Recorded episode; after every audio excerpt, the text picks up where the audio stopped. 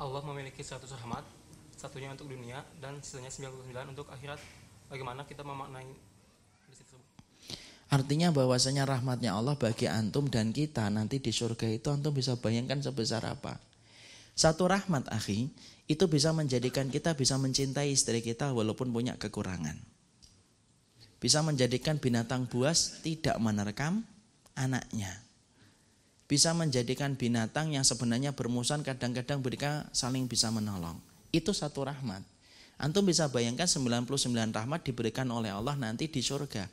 Kalaupun ada suami istri yang sampai ketemu lagi di surga, maka sesungguhnya prosentase kecintaan mereka itu ribuan kali lipat lebih besar daripada di dunia.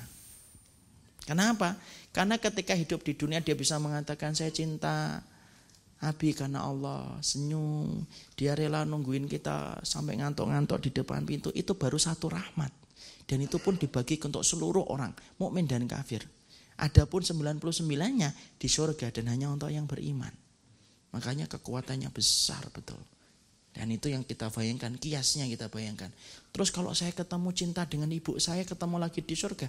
Cinta antum kepada ibu, ribuan bahkan jutaan kali lipat lebih besar daripada cintanya antum kepada ibu di dunia. Kalau antum di dunia, cinta kepada ibu, menjadikan antum Masya Allah rela untuk kemudian ngerogoh kocek antum, habisan rekening antum untuk memuliakan dan membuat ibu gembira. Itu baru satu rahmat akhir. Dan itu dibagi-bagi. Lihat nanti di akhirat.